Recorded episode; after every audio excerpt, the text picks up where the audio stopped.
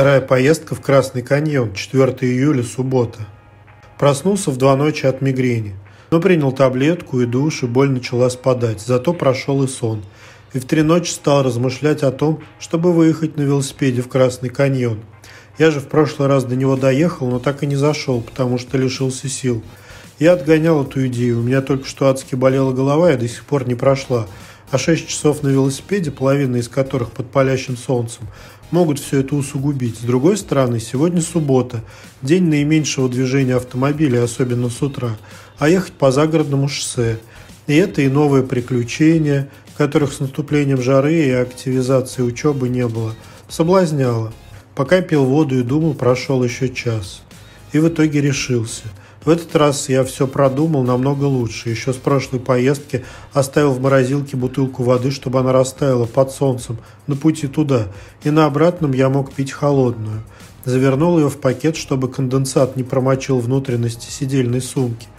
И рядом с ней положил еще одну бутылку, чтобы она постоянно остужалась от этого соседства. А во внешний карман сумки положил 3-ю бутылку, ту, которую буду пить в дороге. Предпринял и другие уже заученные меры. В дороге я собирался слушать только приложение с лексикой, потому что уже через 2 недели устный экзамен по ивриту. Штатив, перчатки, антисептик, насос. Обработал открытые места кремом от солнца. Взял солнцезащитные очки в чехле. Сейчас еще темно, и я начну поездку без них. На эти сборы ушел где-то час. Выехал в 5 утра, а рассвет должен произойти в 5:45. Несмотря на ранний час, в городе было очень душно. Пока добрался до Кольцевой, взмок. Видел несколько других велосипедистов, но в отличие от меня, они все на каких-то призрачных тонких спортивных байках и без баулов, как мой. В общем, это просто спортсмены. Будучи в сотне метров от шоссе на Беэр-Шеву, который ведет к Красному каньону, зачем-то решил проверить, не потерялись ли мои солнцезащитные очки. Их я положил во внешний карман сидельной сумки, но он никак не застегивался. И вот я их не обнаружил. Напрягся и уже выпотрошил сумку, но очков нигде нет. Либо выпали по дороге, либо вообще забыл дома. Но возвращаться навстречу слепящему солнцу будет очень неудобно без них. Так что вздохнул, решил про себя, что поездка сегодня уже не состоится, я и так устал, а если вернусь домой, не заставлю себя выехать с появившимся светилом.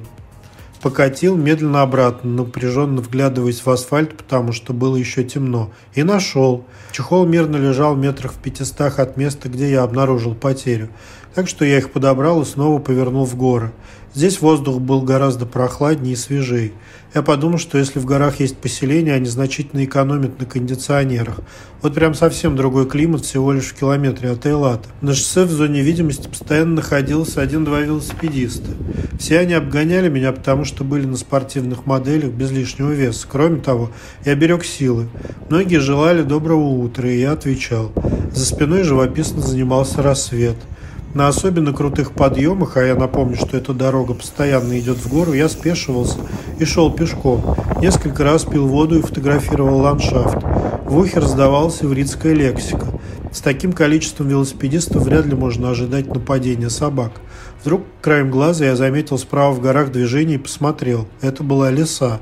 Так странно, я никогда не видел лис в Москве или Подмосковье, проводя много времени в деревне. А тут за полгода уже встретил оленей, барана и вот лиса. Я сначала не понял, что за зверь, поэтому выяснил это только пристально разглядев фотографии по возвращении. Я даже погуглил леса Израиля и увидел изображение того же животного с подписью «Природный парк Галилеи». Лиса, увидев меня, напряглась и направилась в горы. Я сделал короткое видео. Перед тем, как исчезнуть среди холмов, она обернулась и пристально посмотрела на меня. А потом скрылась. Я покатил дальше. Так как здесь я уже в прошлый раз проезжал, знал, что зачем ожидается. Планировал сделать привал на камнях примерно в конце 1-3 пути. Проехали 2 велосипедиста, а за ними на аварийке двигалась БМВ. Я решил, что это тренер, но в соцсетях предположили, что кто-то из семьи, не знаю. Вдруг мой взгляд приковал новый интересный объект. Прямо на идеально чистой обочине шоссе лежала гильза. Я в них не разбираюсь, но, судя по длине, от автомата. Так трасса тактично напомнила мне, что я на Среднем Востоке. Я пошутил, что нужно поставить желтый флажок с подписью «Улика-1». И сделал несколько фотографий и видео с гильзой. В руки ее не брал, разумеется.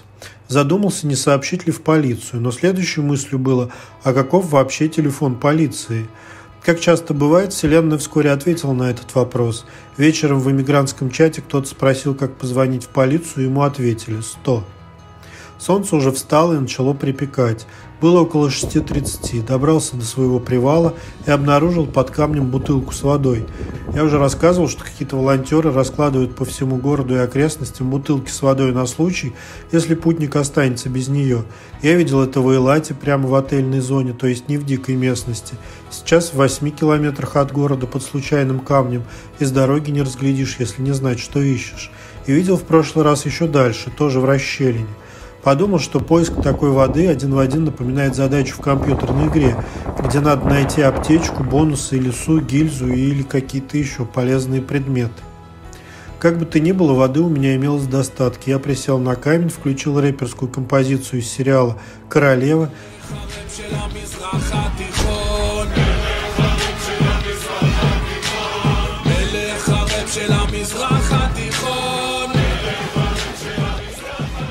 Попил воду, пофотографировал. Мимо проехал велосипедист и тоже поздоровался.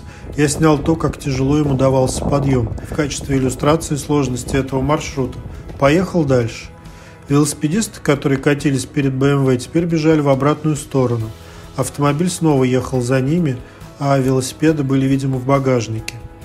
У меня же что-то произошло с задними тормозами. Они стали реветь, как подстреленный слон.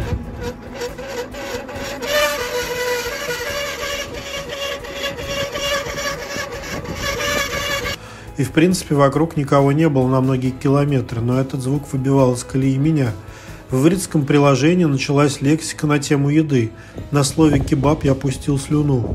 Но дальше пошли еще более вкусные блюда. Понял, что голоден. Около 8 часов решил развернуться, не доезжая до каньона. Во-первых, в прошлый раз я катался в конце мая и не мог представить, что июльское солнце такое свирепое. Оно начало подниматься лишь 2 часа назад, но лицо и руки уже стало жечь. И постоянно хотелось пить. Я знал, что ехать мне примерно еще 2 часа, а потом столько же обратно. Так что если и совершать этот маршрут летом, то начинать надо не позже 4 утра.